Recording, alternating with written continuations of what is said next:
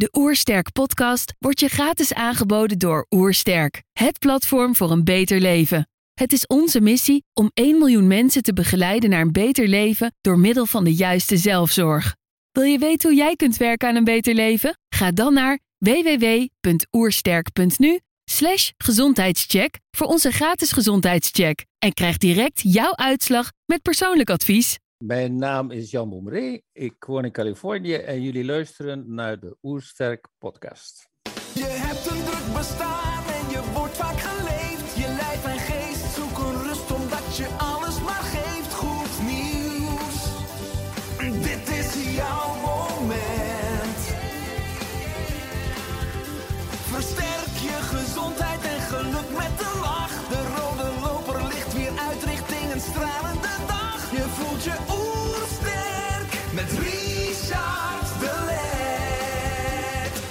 zijn hier in Heemskerk voor een podcast met Jan Bommeré. Jan houdt zich bezig met emotioneel intelligent leiderschap. Ook is hij auteur van meerdere boeken over flow en transformatie.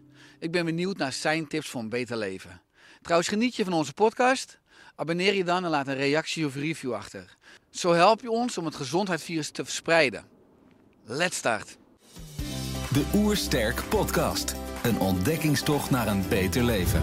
Jan, welkom. Ik lees op je website. Van nature kan ieder mens loslaten. Alleen zijn we dit in veel gevallen verleerd. Door ervaringen in het leven zijn we meester geworden in het wegstoppen van gevoelens. En hoe ontstaat op deze manier een overlevingsmind? En hoe kun je het brein weer in balans brengen? Oké. Nou ja, het is, het is zo dat ons, ons lichaam heeft verdedigingsmechanismen.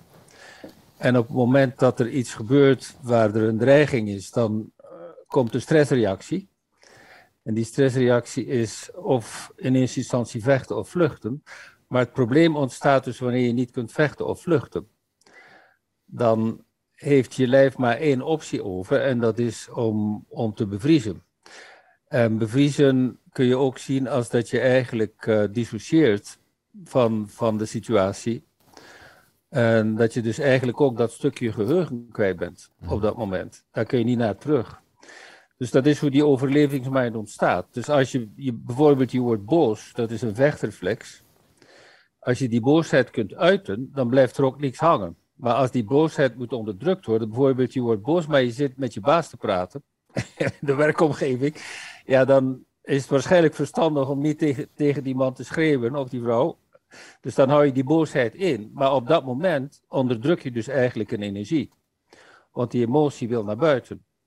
Dus op het moment dat je het onderdrukt, het is eigenlijk hetzelfde als bevriezen. Je, je pauzeert het, je, je drukt een pauzeknop in. Dus als je dat achteraf niet weer mobiliseert, blijft dat hangen. En het probleem is dat alles wat bevriest, is tijdloos. Dus iets wat in mijn kindertijd gebeurd is, kan nu actief zijn. En dat ziet er niet uit als geheugen. Dat is gewoon, ik voel mij niet lekker. Maar dat kan niet zijn uit mijn hele vroege kindertijd. Ja, mooi, want ik lees ook emoties horen door ons heen te stromen zonder spoor na te laten. Toch houden veel mensen emoties vast, omdat we cultureel hebben geleerd om emoties, hè, één, te onderdrukken, twee, uit te drukken en drie, om vluchtmechanismes in te zetten. Ja. Hoe kan het dat we dus cultureel, misschien ook eh, qua werkcultuur bij die baas, dus eigenlijk gewoon geconditioneerd zijn om, waar we misschien ons onderscheiden van dieren, die gewoon dat laten stromen, wat ze voelen, eh, dat wij als mens eh, dat dus misschien niet volgens de wijsheid van de natuur doen door de cultuur. Ja, ja dus daar, het komt eigenlijk op een paar dingen neer. Eén is dat er eigenlijk weinig voor ons gedaan wordt op het vlak van emotionele intelligentie. Dat is een vrij recent onderwerp eigenlijk. Dus ik denk dat die jonge kinderen dat meer gehad hebben nu dan, dan mijn generatie. Dat er al een keer ook op school over gevoelens gepraat wordt. Maar eigenlijk is, leven we toch nog altijd in een hoofdcultuur waar het mannelijke, het mannelijke element overheerst over het vrouwelijke. Want gevoelens en emoties horen dan meer bij de buik, bij de vrouwelijke kant. En nou ja, als je niet geleerd hebt hoe je emoties kunt uitdrukken, dan, dan druk je ze naar binnen. Als, als ik tegen mijn, mijn baas ga schreeuwen, dan breng ik mezelf in gevaar. Dus ik doe dat niet. Dus ik hou het in. En wat er dus voor een aantal mensen wel herkenbaar is, is dat je dat, als je dat in de werkomgeving vaak moet doen, dat je dan soms thuis getriggerd wordt en dat er dan bij, tegen de verkeerde persoon uitkomt. Die, die spanning die je ingehouden hebt, die wordt op een bepaald moment, wil die eruit. En dan worden we soms getriggerd en dan krijgt de verkeerde persoon de vlaag. Dus het is vooral belangrijk om, om aan zelfregulering te leren doen om te weten wanneer je onderdrukt, dat je het ook achteraf dan wel moet verwerken. En het kan gewoon sociaal nodig zijn dat je een emotie niet uit. Zolang je maar weet dat, dat wat je wegdrukt niet verdwijnt. Nee, en als je dan hebt over loslaten, hè, een kernwoord dat veel bij jou terugkomt, hoe hangen loslaten en transformeren met elkaar samen? Wat is de rol van angst in dit proces? Nou, als ik over loslaten praat, begin ik altijd aan de andere kant. Wat is vasthouden? Want er, er, zijn nogal wat misverstanden over loslaten. Er zijn ook mensen die zeggen je kunt niet loslaten. Dus het is een kwestie dat we begrijpen wat we met die woorden bedoelen. Dus als ik over vasthouden praat, dan, dan verwijs ik altijd naar die beroemde uitspraak van Jung. Die zegt: What you resist, persists. Dus vasthouden doen we door ons te verzetten tegen wat er is. Dus iedere keer dat je je verzet, ben je uit de flow. Dus het is alleen wanneer je in flow bent dat er geen spoor is, dat er geen dingen achterblijven. Dan, dan stroomt het door je heen. Dat is wat flow is. Dus iedere keer dat je in verzet gaat, kom je uit de flow en hou je dingen vast. Dus het hele verhaal van transformatie is dat je meer en meer die blokkades moet opruimen om te kunnen meer in flow zijn. En dus flow heeft ook niveaus. Misschien heb je ooit het flow-kanaal gezien van Csikszentmihalyi. Dus dat je twee assen hebt. Eentje is de uitdagingen, het andere zijn je resources. En dus daar is dus een kanaal in het midden, wat het flow-kanaal is. En er zijn dus hogere niveaus van flow. En onze transformatie is eigenlijk een bloeiproces, waardoor we steeds meer in de natuurlijke staat kunnen zijn en ons potentieel uiten.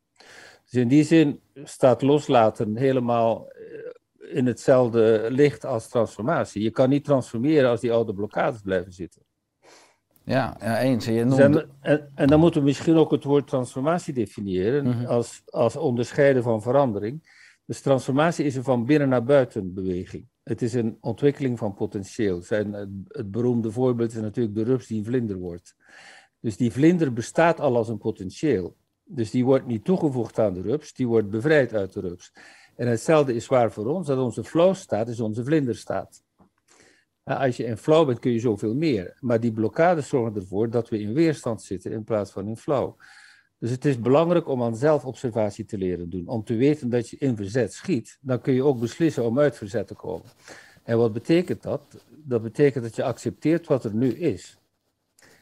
En alleen als je accepteert kun je verbinden met wat er is. Zodra je in verzet gaat, ben je eigenlijk jezelf aan het losmaken van wat er is. Ja, want ik hoor een paar keer het woord flow terugkomen. Hè. Ik lees flow is een staat van no mind, hè, waarbij je voortdurend het verleden loslaat en het geluk van het moment binnenlaat. Onze oude overlevingshersenen vinden dat maar niets. Heeft de mens vanuit de evolutie dus geen aangeboren herstelmechanisme om dus die overlevingsmijn te herstellen? Blijven we dus vastzitten en hebben dus iemand nodig die gespecialiseerd is in transformatie of in emotionele intelligentie? Ja, dat heeft dan natuurlijk te maken met de cultuur waarin we leven. Dat we niet van kinds af leren met die emoties omgaan uh, op een bewuste manier. Dus dan, dan zul je sowieso in defensiemechanismen terechtkomen. dus het, het, is belangrijk om weer te kijken naar de context waar, wanneer we hierover praten. Wij, hebben dus, wij leven op verschillende niveaus. Dus we leven op een fysiek niveau en daar spelen de overlevingsmechanismen. Maar we hebben ook ons wezen. Noem dat de ziel, noem dat je essentie, noem dat wat je wil. En dus de ziel hoeft niet te overleven. Die, die, die gaat ook niet dood. Dus de, het overleven hoort bij het lichaam en daar horen de emoties bij. De ziel heeft behoefte aan zelfexpressie. En die twee dingen kunnen elkaar tegenspreken.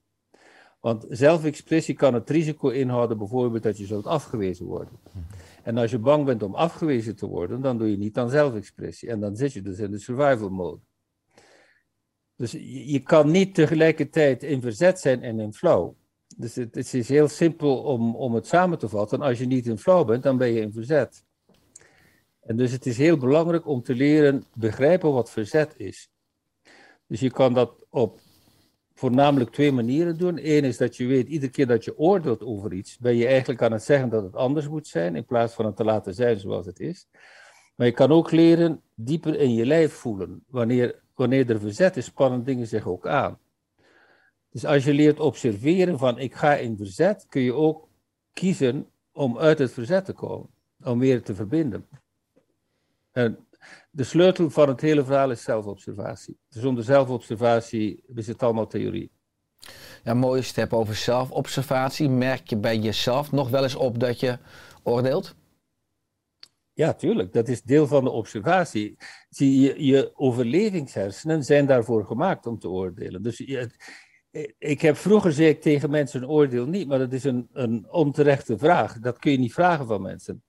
Je oordelen hoort bij overleven. Dus als ik de straat oversteek, dan moet ik kunnen evalueren hoe ver een vrachtwagen is. Dus om te overleven moet ik oordelen. Het probleem is dat die oordelen automatisch gebeuren. Het, want de overlevingshersenen, die, je zegt niet ik ga eens boos worden, je wordt boos. dus die overlevingsmechanismen die zijn automatisch. Dus op het moment dat je, dat je niet beseft dat je op automatisch gaat, word je onbewust. En zelfobservatie zorgt ervoor dat je een oordeel ziet komen, maar dat betekent niet dat je het hoeft uit te spreken. Dus vandaar dat ik nu zeg, stel je oordeel uit. Want dat je oordeelt, daar kun je niks aan doen. Daar dienen je hersenen voor. Die moeten gewoon constant evalueren wat de situatie is. Ja, als je het hebt over nou, die twee belangrijke woorden, zelfobservatie en zelfregulering. Ik denk dat het inderdaad fantastisch zou zijn als we die vaardigheden als gaan leren aan onze kinderen, onder andere op, uh, op scholen ook als mensen nu luisteren. Wat zou een eerste stap zijn of een oefening om jezelf te trainen in zelfobservatie? Nou ja, het is eigenlijk de evidentie van het woord zelf is dus eh, leren waarnemen, je lichaam waarnemen, je denken waarnemen, je emoties waarnemen. En dan moet je dus voor beseffen dat je niet je lichaam bent, niet je emoties en niet je denken. Je bent datgene wat waarneemt. En dat is een ander woord voor bewustzijn. Je bent datgene wat bewust is of bewust kan zijn van het denken. Maar als het denken op automatisch gaat en je ziet dat niet, dan ben je onbewust. Dan spreken de patronen met jouw stembanden. Dus de hele kwestie is dat, dat als ik bewust ben, dan neem ik waar wat er gebeurt. En op het moment dat ik ophoud met waarnemen, zit ik in de mechanismen. Ja, en als je bewust bent, wie spreekt er dan met je stembanden? Nou ja, je essentie. De, de essentie is datgene wat waarneemt, het bewustzijn zelf. Is dat je ziel? Ja, verschillende mensen gebruiken daar verschillende woorden voor. Essentie, ziel, wat ik echt ben, ik ben. Uh, Zie, ik ben is altijd waar. Want in het nu is het altijd waar dat ik ben. Zie, ik zal zijn is een gedachte. Ik ben is de waarheid. Ja? Dus de waarheid van wie ik ben is dat ik ben. dat, is, dat is de bottom line. ja. Eens mooi. Als je kijkt, Jan, naar jouw levenspad. Hè? Je woont sinds 1995 in Amerika, maar bent Vlaming van geboorte. Hè, van oorsprong ben je bedrijfseconoom met focus op HRM. Hoe kwam je op jouw levenspad uit bij de onderwerpen flow, transformatie en loslaten? Ja, dat is natuurlijk mijn eigen pad eerst. Hè. Dus ik ben op een bepaald moment bewust geworden dat ik in dissociatie leefde. Dat ik eigenlijk uh, last had van trauma. En dat zijn allemaal dingen die ik zelf heb moeten ontdekken. Want ik had last van allerlei problemen, maar ja, ik kreeg altijd maar oplossingen aangereikt die nieuwe problemen werden omdat dus blijkbaar in de zorg het onderwerp trauma nog vrij, nog vrij onderbelicht is. In de zorg is er een neiging om op symptomen te focussen en niet op oorzaken. Dus zo goed als alles wat chronisch is, daar zit trauma onder. Dus op een bepaald moment, ik had uh, de, de oefeningen van HeartMath geleerd, die ken je waarschijnlijk, ja. de, de, hart, de hartademhaling. Dus ik had die software ook en ja, ik kon een uur ademhalen, ik werd niet coherent. Dus dat, dat riep bij mij de vraag op van, ja, hoe komt het dan? Waarom werkt dat voor mij niet? En toen sprak ik daar met mijn uh, coach over en die zegt, ja, dat is een duidelijk, een duidelijk teken dat je in de freeze zit. En als je in de freeze zit, dan ben je eigenlijk, dan leef je met geactiveerde trauma's.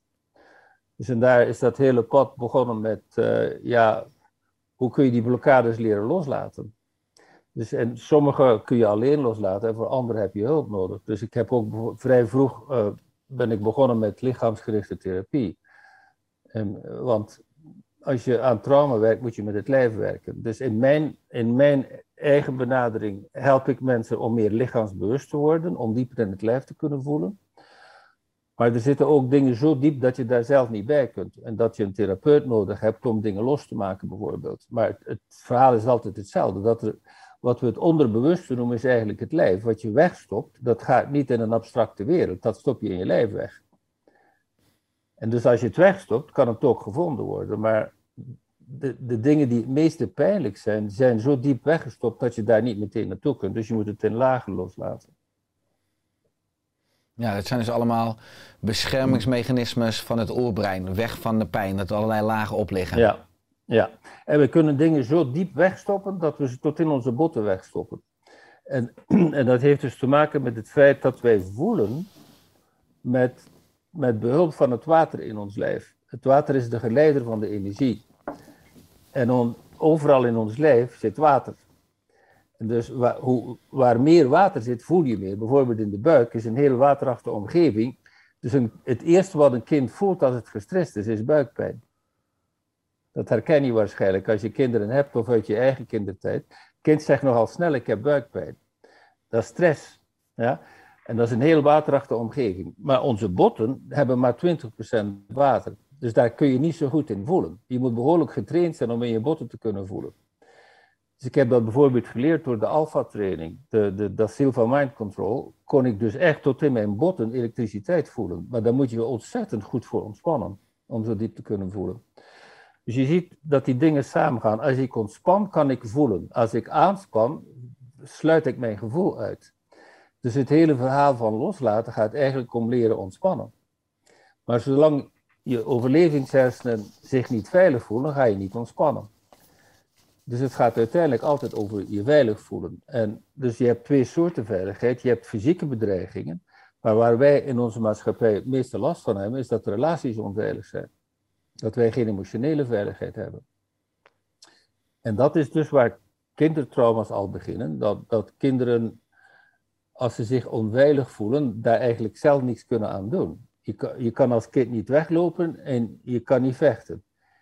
Dus als je als kind onveilig voelt, is je enige weg naar binnen en onderdrukken. En, en onbewust worden en in slaap vallen. Of, of ja, los, loskoppelen in een fantasiewereld gaan leven. Dat zijn allemaal verdedigingsmechanismen voor kinderen. Ja, want dat lees ik ook terug op je website. Hoe kan vroegkinderlijk trauma tot chronische vermoeidheid of uitputting zorgen? En daar gaat een blog over op je website. Ja, ja dus daarom. Omdat als, als ik die, die onderdrukking van oude emotie, dat kost enorm veel energie.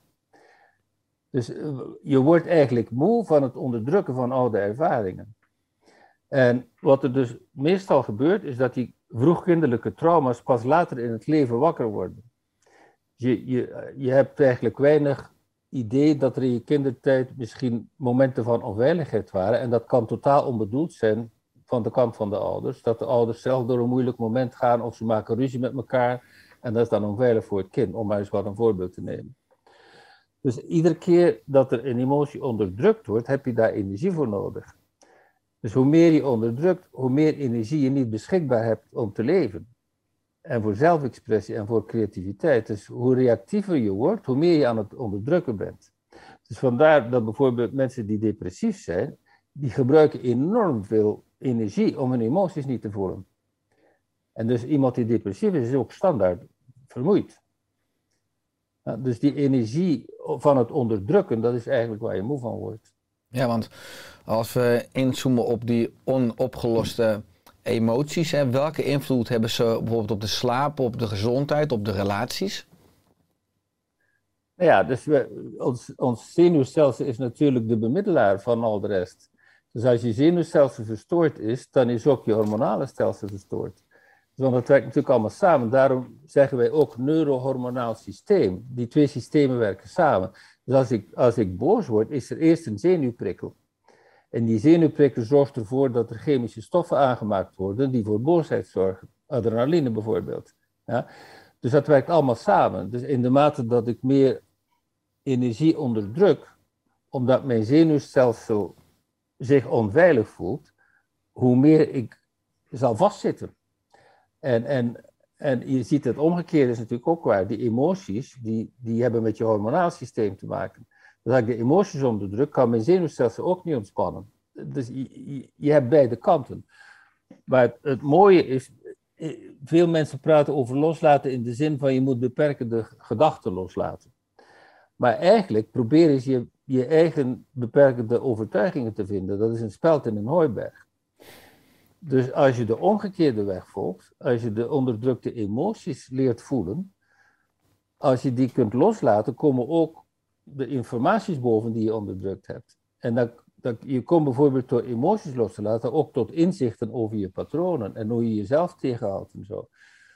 Dus het gaat in beide richtingen. Ik kan bewust worden van een beperkende overtuiging, of ik kan mijn, mijn beperkende informatie vinden door mijn emoties los te laten. En dat werkt standaard beter. Ja, te leren eens. in je lijf. Eh, hoe kunnen we oude pijnlijke emoties vinden in ons lijf en ze vervolgens leren loslaten? Ja, dus dat is, dat is de hele opdracht, dat je dat niet in theorie kunt leren. Je kan, je kan alleen leren hoe dat werkt door, door te voelen. Dus ik, ik begin altijd met een, een vrij simpele oefening. Die kunnen wij even doen als je wil. Ja, leuk. Doe je, doe eens je ogen dicht. En, en ga eens met je hele aandacht naar je linkervoet. Met uitsluiting van al de rest. Alles, je hele aandacht gaat naar je linkervoet.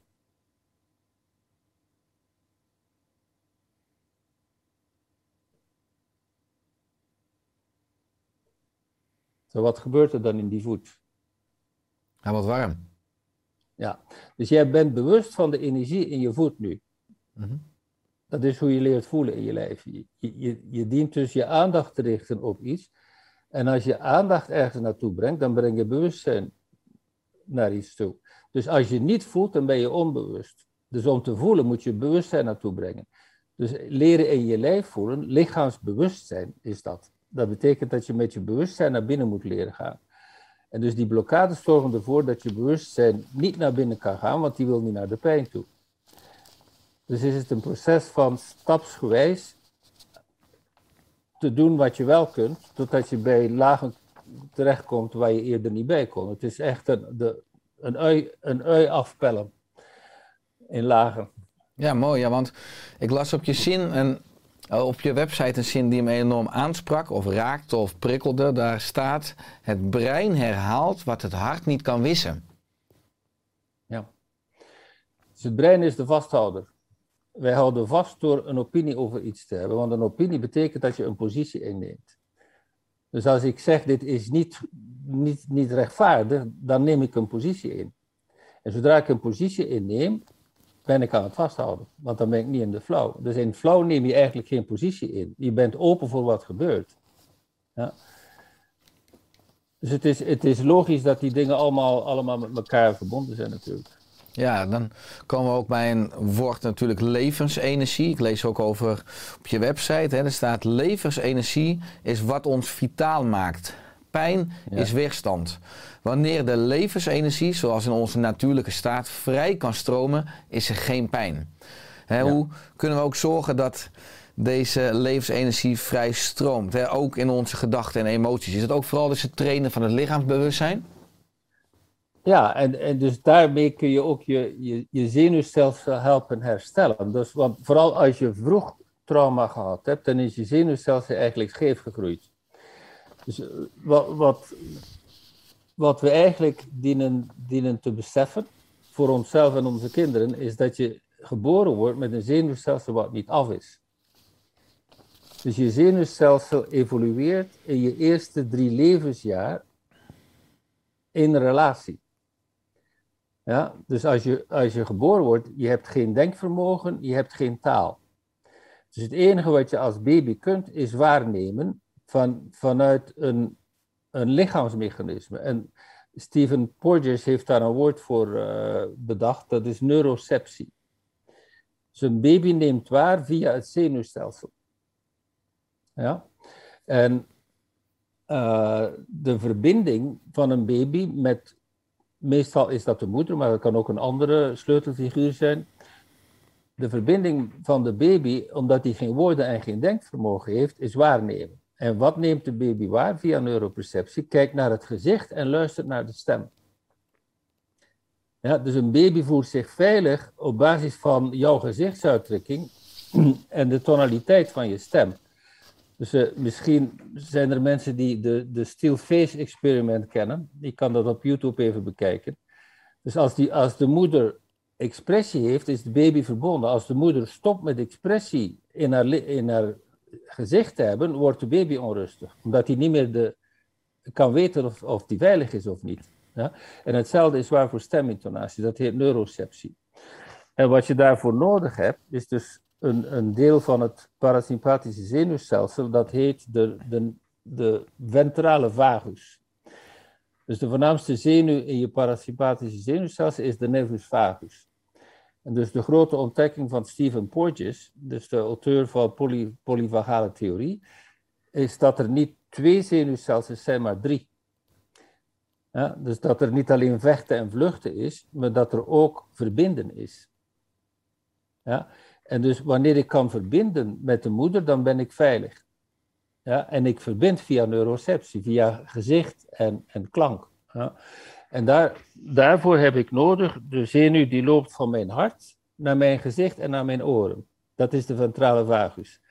Dus en de, de dorsale vagus is, die loopt langs de achterkant, die komt uit, uit de hersenstam, die loopt langs de achterkant. Als die ontspannen is, regelt die al je lichaamsfuncties. Je spijsvertering, je hartkloppingen, je ademhalingsritme enzovoort. Dat wordt allemaal geregeld via de dorsale vagus. Het probleem is dat de freeze-reflex ook via de dorsale vagus gebeurt. Dus als ik in gevaar kom en ik kan niet vechten en vluchten, dan wordt de freeze-reflex ingezet via de dorsale vagus. En als ik dat niet oplos, dan krijg ik dus bijvoorbeeld een verstoorde spijsvertering. Als ik gestrest word, dat voor veel mensen is dat herkenbaar, dat zodra ze stress hebben, hebben ze spijsverteringsproblemen. Ja, dat wijst er dus op dat je dorsale vagus niet ontspannen is. Ja, en, en dus die twee werken samen. Als ik mij niet veilig voel, ga ik naar achter, naar mijn oude mechanismen. Dus als ik mij veilig voel, hoef ik niet te bevriezen, hoef ik ook niet te vechten en te vluchten. Dus wij zijn eigenlijk ja, geëquipeerd met, met geweldige overlevingsmechanismen. Het probleem is alleen dat bij dieren het loslaten instinctief gebeurt van, van oude pijn en dat, dat wij door ons denken dat allemaal kunnen wegstoppen. Omdat wij oordelen over dingen. Dus dieren oordelen niet en daarom kunnen ze zo goed loslaten. Ja? Een dier schudt het gewoon af. Wij denken van het had niet mogen gebeuren en het is onrechtvaardig en dan zit je dus vast. Het is via het denken dat we vasthouden. Ja, mooi krachtig. Maar als je het dan hebt over dat woord loslaten. Hè. Loslaten is niet het einde van de wereld. Hè. Het is het begin van een nieuw leven. Nou, heel veel mensen die kiezen vaak toch voor het bekende. Hè. Ook al zijn ze ongelukkig. Wat is nou een goede eerste stap om, ook als je het hebt over loslaten, over transformeren, om uiteindelijk te durven gaan voor het onbekende en voor je geluk? Ook als mensen nu luisteren of kijken. Ja, ja de eerste stap waar, waar bijna iedereen behoefte aan heeft, is dat je meer belichaamd wordt. Want we leven in een cultuur waar mensen in hun hoofd zitten. Ja, en we zitten in ons hoofd omdat we weg willen van de pijn die in ons lijf zit. Dus als je wil bewust leven, moet je lichaamsbewust zijn. En dat is dus de stap die heel vaak niet begrepen wordt. Dat, omdat heel veel van die dingen gebeuren allemaal op mentaal niveau. Eh, je kan jezelf proberen te overtuigen, ik ben veilig, maar als je je lijf je niet veilig voelt, dan ben je niet veilig.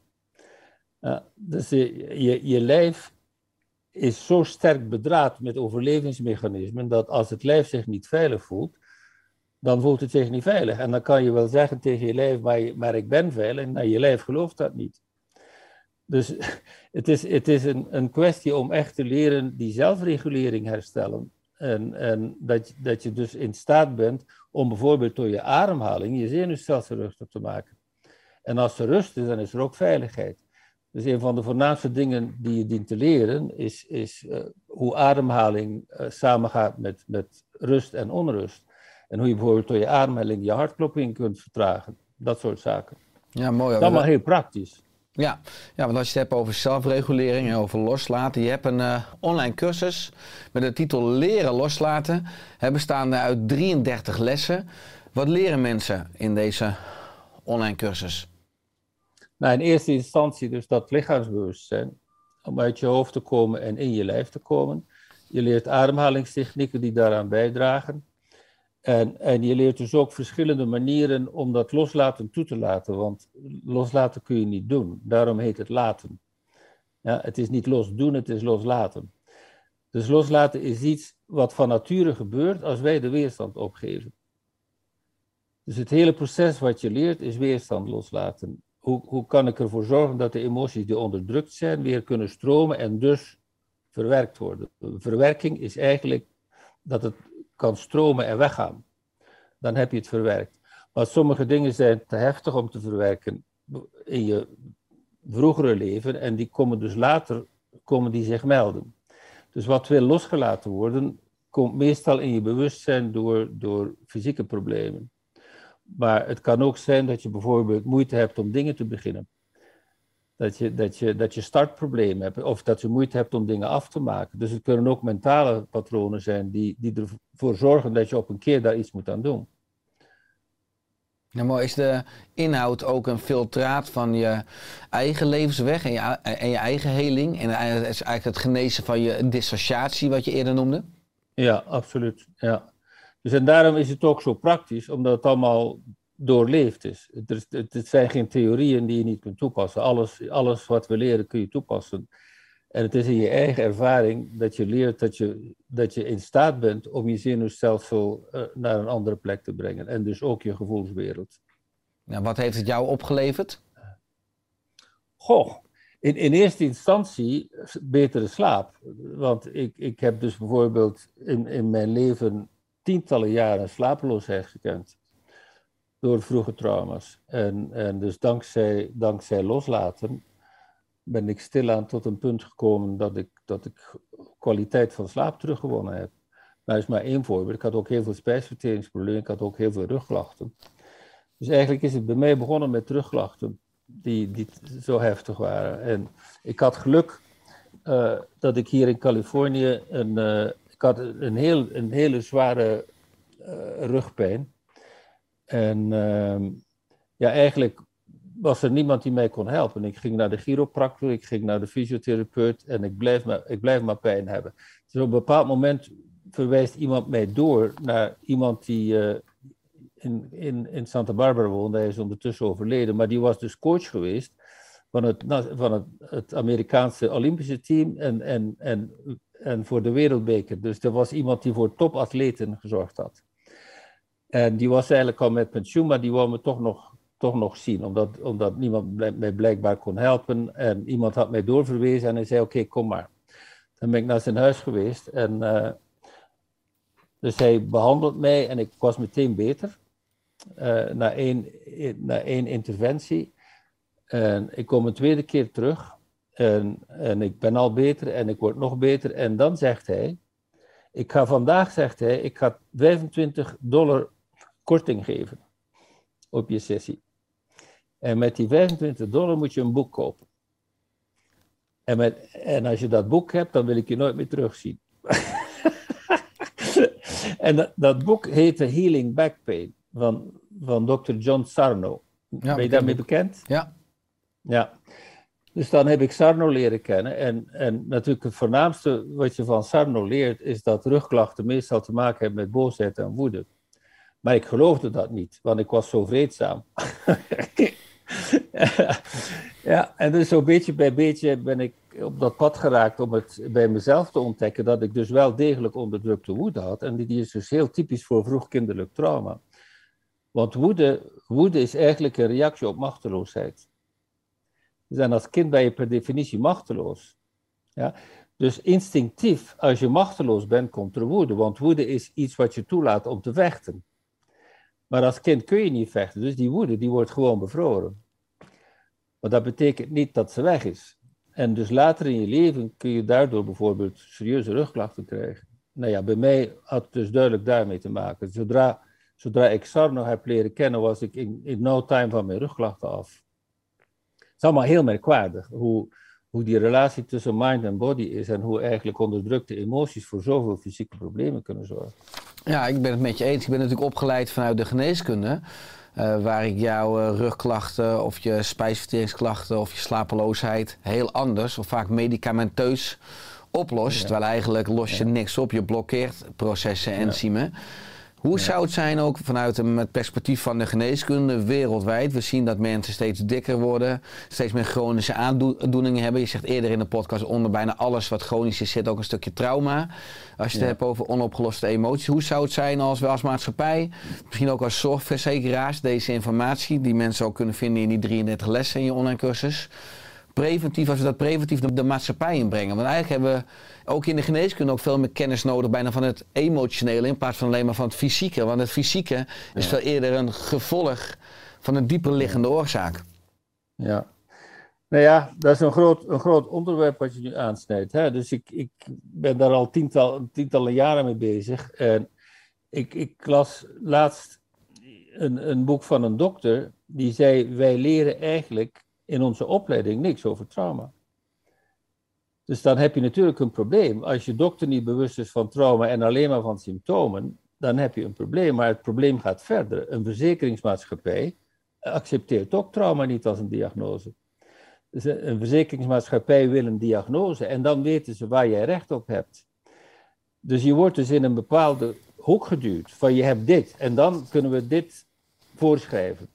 Dus alles wordt op symptoombasis gedaan. Zowel door de verzekering als in de opleiding van de artsen. Eh, en, maar van de symptoombehandeling kun je dus een enorme business maken. Maar mensen helen, dan ben je je klant kwijt. dus ja, het is een spanningsveld. Eh, en ja, ik, ik ben ervan overtuigd dat er heel, heel veel artsen zijn die wel hun cliënten willen helpen helen. Maar als je niet geleerd hebt over trauma, dan mis je dus een ontzettend belangrijk stuk. Ik ken een dokter hier in Amerika, die heeft haar artsenpraktijk verlaten, omdat ze mensen met chronische problemen niet kon helpen. En ze is dus lichaamsgerichte therapeute geworden in de plaats. En nu, nu zegt ze, kan ik mijn cliënten helpen. Gewoon, die heeft haar dokterspositie verlaten, die is nu lichaamstherapeut. En dat is dus, ja, het is, het is geen kwaaie wil. Het is vaak gewoon dat, dat, dat in de gezondheidszorg er heel weinig kennis is van het onderwerp trauma. En vooral over kinder, vroeg kinderlijk trauma. Dus bij mij is dat ook een enorme doorbraak geweest. Het leren kennen van, van de, de ACE-studie. Ben je daarmee bekend? De Advanced Childhood Experience, zeker. Ja. Ja, ja dus adverse, adverse, adverse childhood experiences. Ja, op het moment dat je dat weet, die, die symptomen die daarmee te maken hebben, dan weet je dat bijna iedereen daarmee te maken heeft.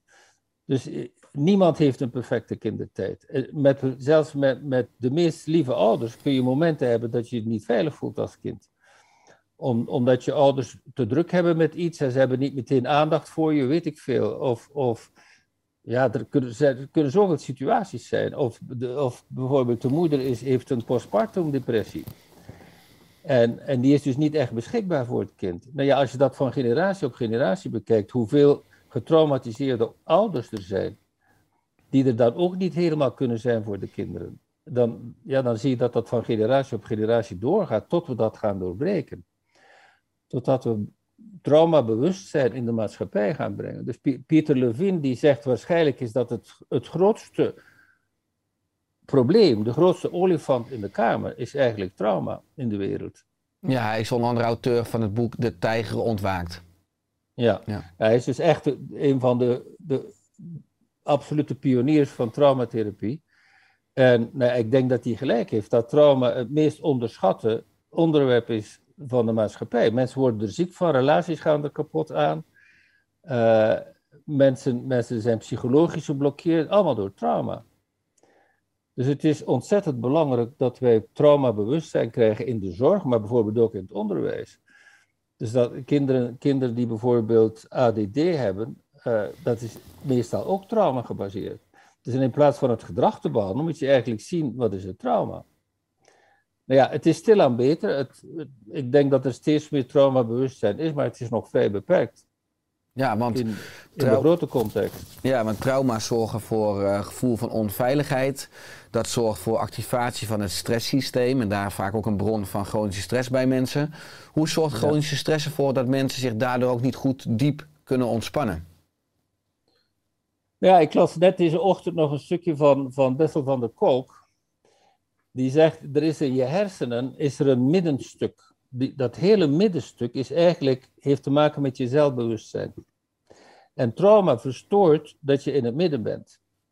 Door trauma kom je uit het midden. En dus verlies je eigenlijk contact met jezelf. En jezelf zijn betekent ontspannen zijn. Er is in, in Zen een uitspraak van wat je bent is ontspanning. Wat je denkt te moeten zijn is stress. Ja? Dus als ik mezelf ben, ben ik ontspannen en stroomt het leven door mij. Me- mezelf zijn is hetzelfde als in flow zijn. Dat betekent dat er geen ego is, geen weerstand. Dat je een geleider bent voor de creatieve energie. En, en dus als ik niet kan ontspannen, kan ik ook mezelf niet zijn. Dan zit ik altijd in, de, in, in die patronen, in die verdedigingsmechanismen. Ja, ja, hoe kunnen we voor meer ontspanning in ons leven zorgen? Ik zag op je website Yoga Nidra, hè, de yoga voor, eh, voor de diepe slaap. Maar hoe zorg Ja. jij ook voor voldoende ontspanning in jouw leven? Ja, dit is natuurlijk een, een, een vraag die je niet in, in één zin kunt beantwoorden. Er zijn, er zijn Het, verschillende zaken die je kunt doen. het Maar mag ook in twee zinnen, Jan. ja, dus er is sowieso dat je gezond kunt eten. Want ongezond eten is ook stress voor het lichaam. Bijvoorbeeld, vier op vijf Westerlingen drinken te weinig water. En dus dehydratatie wordt door het lichaam ook gelezen als een overlevingsprobleem. Dus stress. Dus ik praat nu alleen nog maar over voeding en drinken. En dan heb je bewegen. En dan heb je hoe je omgaat met je tijd. Dus een van de meest relevante boeken die ik ooit gelezen heb, is eh, The Power of Full Engagement. In het Nederlands heet die eh, Altijd Scherp.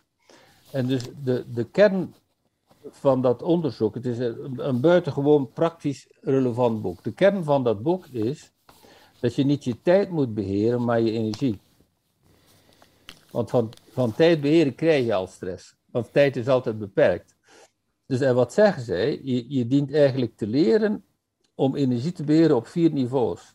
Fysieke energie, emotionele energie, mentale energie en spirituele energie. Als één van die energieën niet goed beheerd wordt, leiden de andere drie. Dus ik ga een paar voorbeelden nemen. Spirituele energie is zingeving. Als ik geen gevoel heb dat mijn leven zinvol is, dan zal ik ook emotioneel lijden. Als ik emotioneel lijd, zal ik fysiek lijden. Kan ik niet helder denken, zal ik ook mentale problemen hebben. Dus ik neem een ander voorbeeld. Als ik emotioneel geblokkeerd ben, heb ik ook moeite om te denken. Zal ik ook fysiek lijden? Zal ik ook moeite hebben om zingeving te vinden? Dus die, op alle vier niveaus die je energie te beheren. Zingeving, emoties. Emoties hebben vooral te maken met relaties. Dus waar haal je emotionele voeding van? Uit vriendschap bijvoorbeeld. Uit relaties. Nou, het is een bekend gegeven dat mensen met een goed sociaal netwerk worden minder ziek en leven langer. Ja? Dus eh, dat is bijvoorbeeld ook waarom, waarom huisdieren zo'n geweldig effect kunnen hebben op de gezondheid van mensen. Omdat je daar zo'n goede relatie kunt mee hebben. En met, met een dier heb je meteen verbinding. En zodra er verbinding is, gaat mijn hart open. Dus al die dingen hangen samen. Nu, wat, wat is een van de voornaamste dingen wat ik geleerd heb van, van die twee auteurs? Eh, Jim Leur en eh, de ander ben ik even kwijt. Dus een, sportpsycholoog en een, en, een, en een coach. Is dat zij zeggen dat je eigenlijk vaker pauzes moet nemen. Zo, mensen hebben neiging om te werken totdat ze al te moe zijn en dan nemen ze een pauze. Van ik, oh, ik moet absoluut een pauze nemen, maar dan is het al te laat. Dus als je te lang wacht om een pauze te nemen, kun je met een korte pauze niet herstellen. Als je vaker korte pauzes neemt, kom je niet voorbij het punt van no, return. Ja, en hoe, hoe zijn ze daarachter gekomen?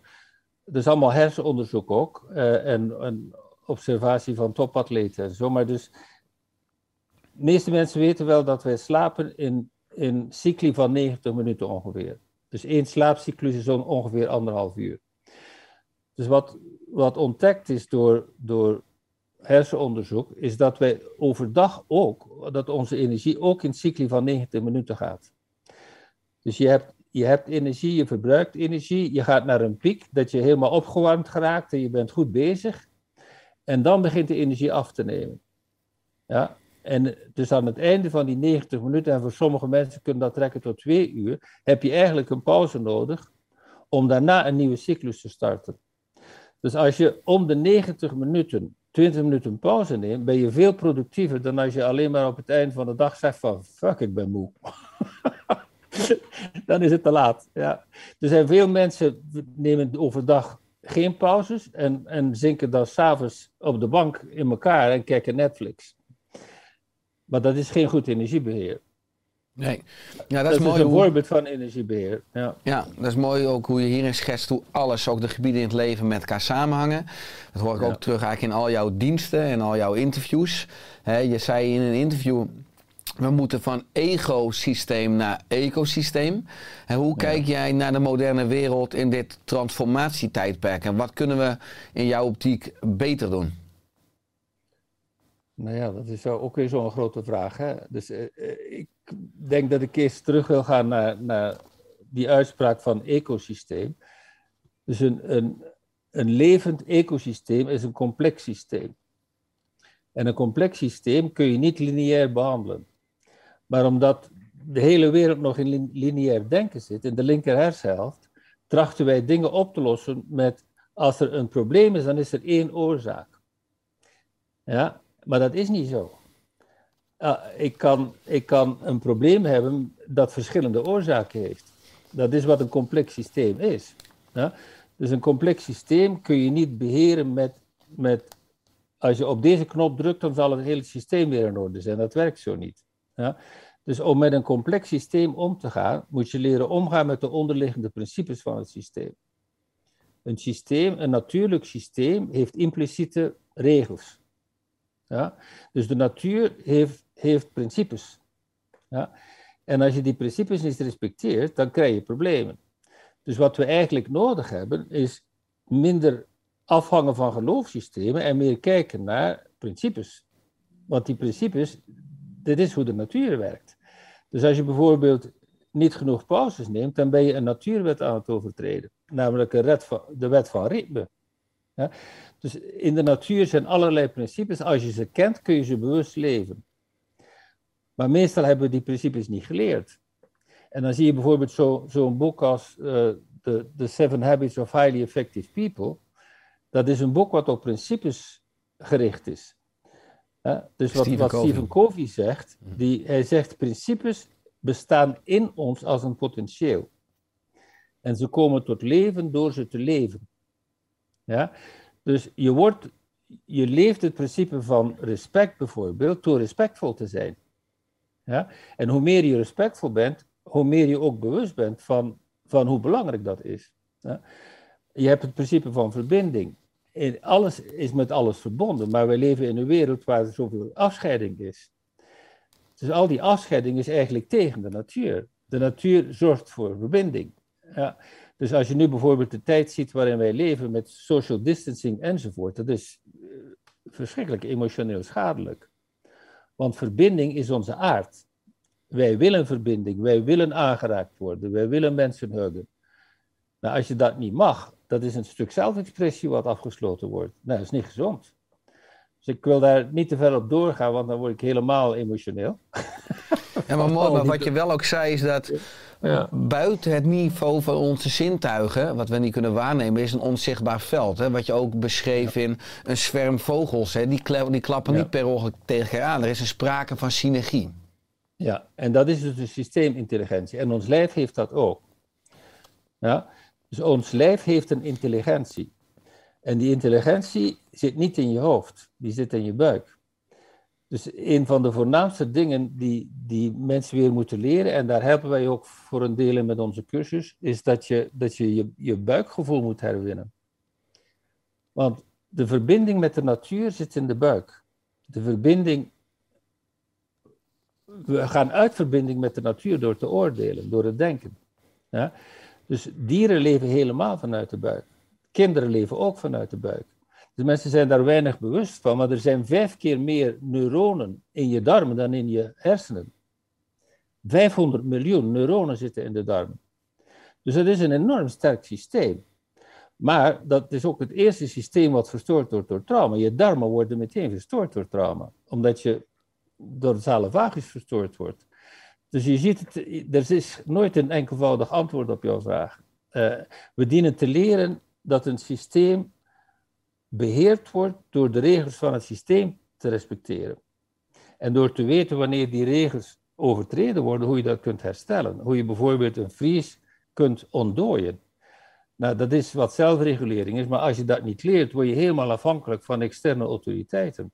Ja, mooi. En, wij, leven in de wij leven in een maatschappij waar mensen veel te afhankelijk zijn van autoriteiten. Mhm.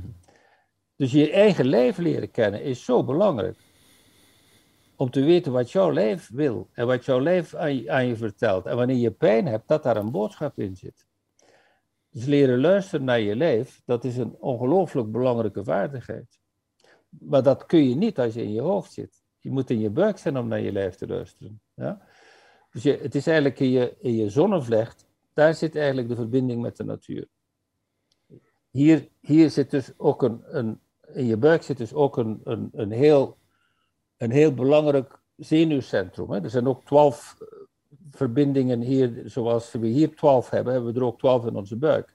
Ja. En dus als je daar los van bent, dan zit je dus in een denkwereld. En als je in een denkwereld zit, zit je niet in verbinding met de wereld zoals die daar buiten is. Dus ja, belichaming is, is waarschijnlijk een van de voornaamste dingen wat je terug moet leren. Is om in je lijf te zijn. Je kan niet in het nu zijn als je in je hoofd zit. Om in het nu te zijn moet je in je lijf zijn. En dit zijn allemaal dan principes die terugkomen dus in je online cursus. Ja, dus wij beginnen helemaal met lichaamsbewustzijn. Als ik, als ik leer voelen in mijn lijf, kan ik ook weten waar mijn blokkades zitten. En mijn blokkades zijn altijd onbewust. En ze, en ze worden losgemaakt door de bewustzijn naartoe te brengen. Nou, dat is het hele verhaal van loslaten. En dat is ook het hele, eh, de hele aanpak die Jong voorschrijft. Hij zegt, zolang je het onbewuste niet bewust maakt, zal het jouw leven bepalen. En je zult het je lot noemen. Ja? Dus de hele oefening is om het onbewuste naar het bewustzijn te brengen. En om die twee niveaus samen te brengen, dat dus lijf, ziel en denken op één lijn zijn, nou dan ben je in goede staat. Maar de meeste mensen zijn uit contact met hun lijf. Nou, dan kun je dus nooit meer beide hersenhelften actief hebben. Ja, want je had het net al even over een, uh, over een rups en een vlinder. Hè? Je bent ook auteur van het boek Kun je een rups leren vliegen? En daarin schrijf je, ken je wel je eigen mogelijkheden? Weet je wel wat je, uh, waartoe je echt in staat bent?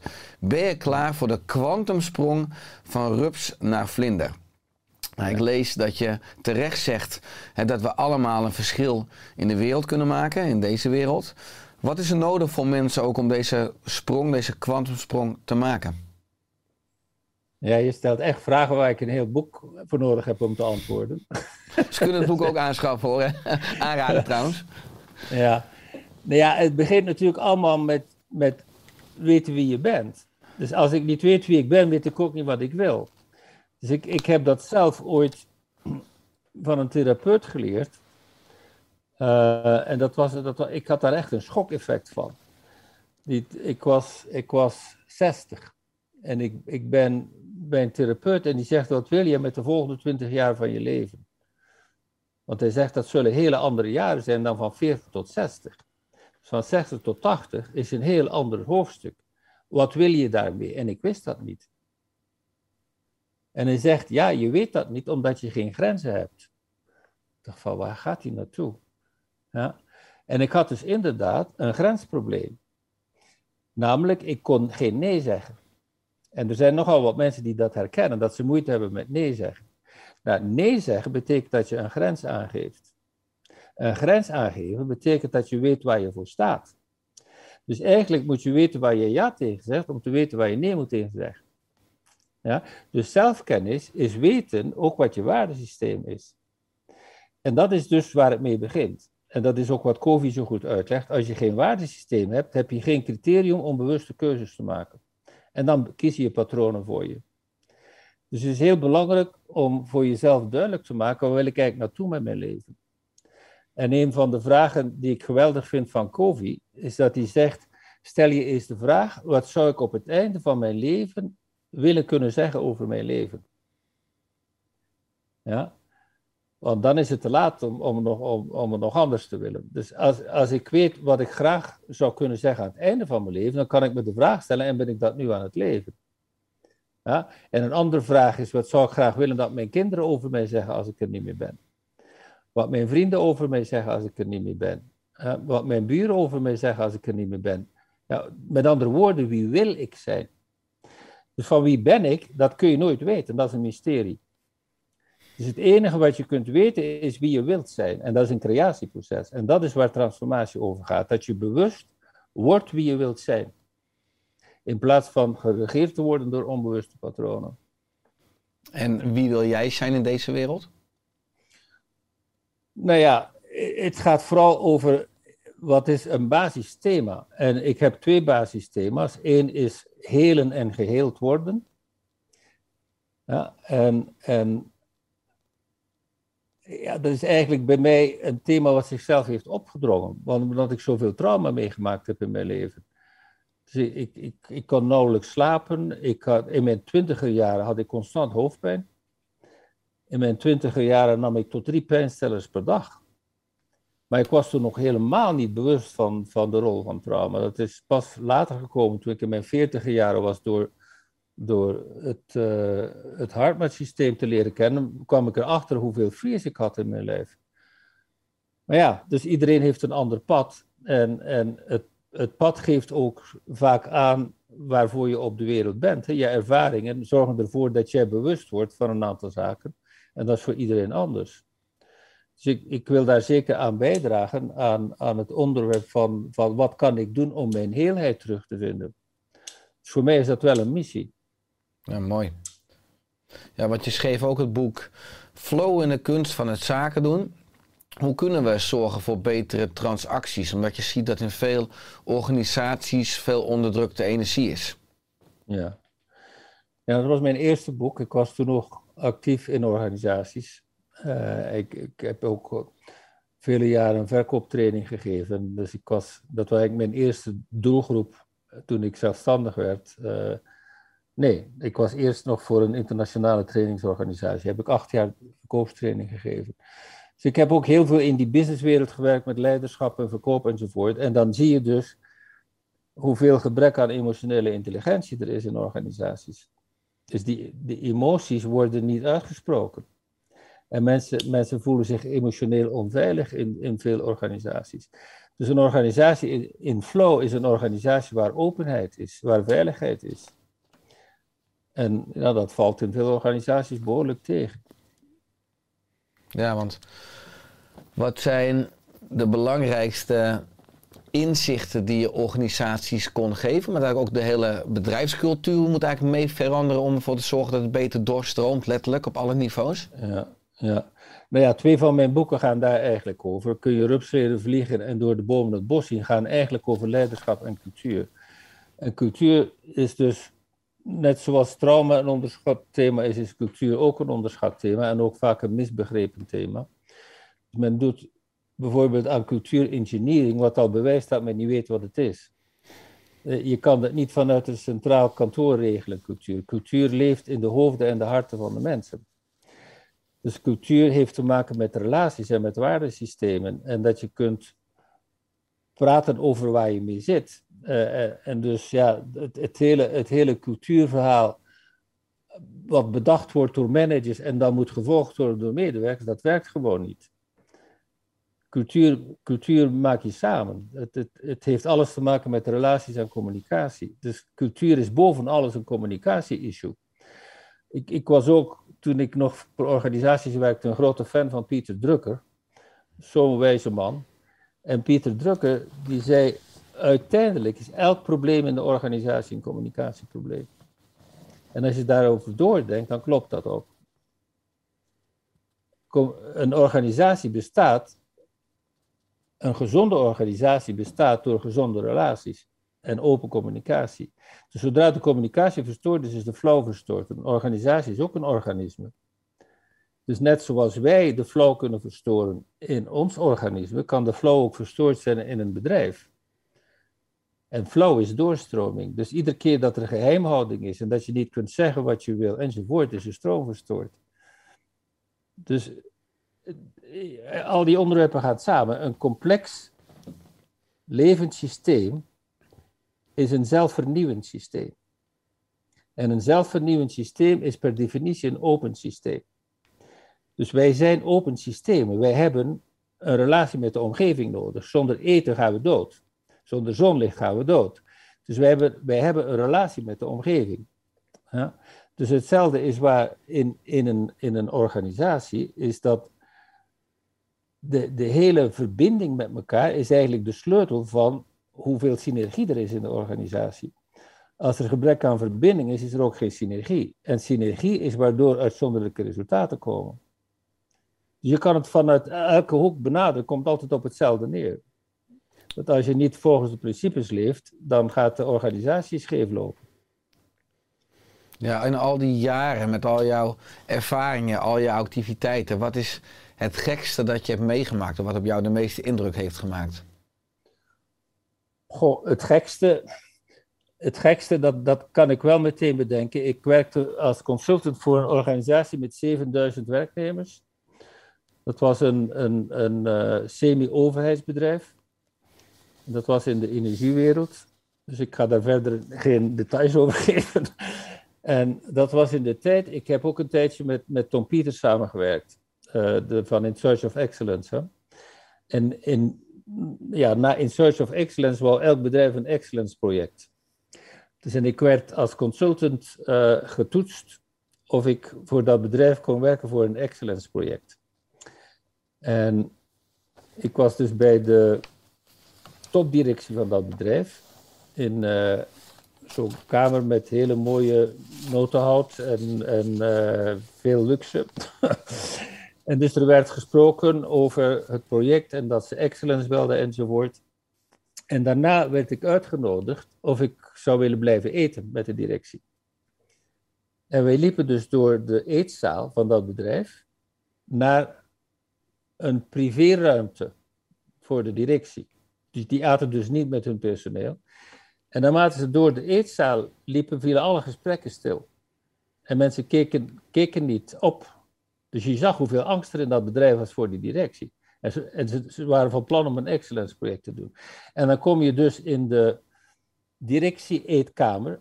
En daar werden dus uh, chateauwijnen uh, geserveerd met een butler. Nou ja, dan weet je van tevoren dat dat project absoluut geen kans heeft.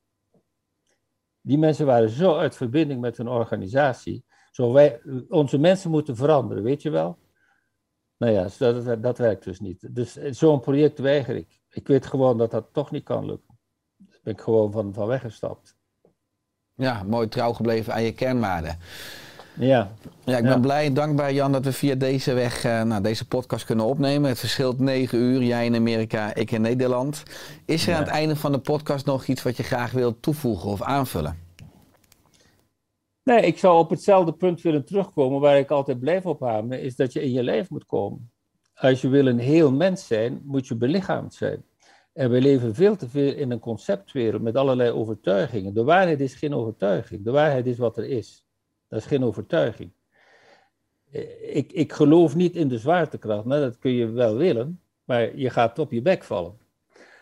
Dus de wereld heeft bepaalde principes. En de waarheid leer je door te observeren en door te luisteren, niet door te denken. En het begint dus met zelfobservatie. Dat is de sleutel tot bewustzijn. Zonder zelfobservatie geen bewustzijn.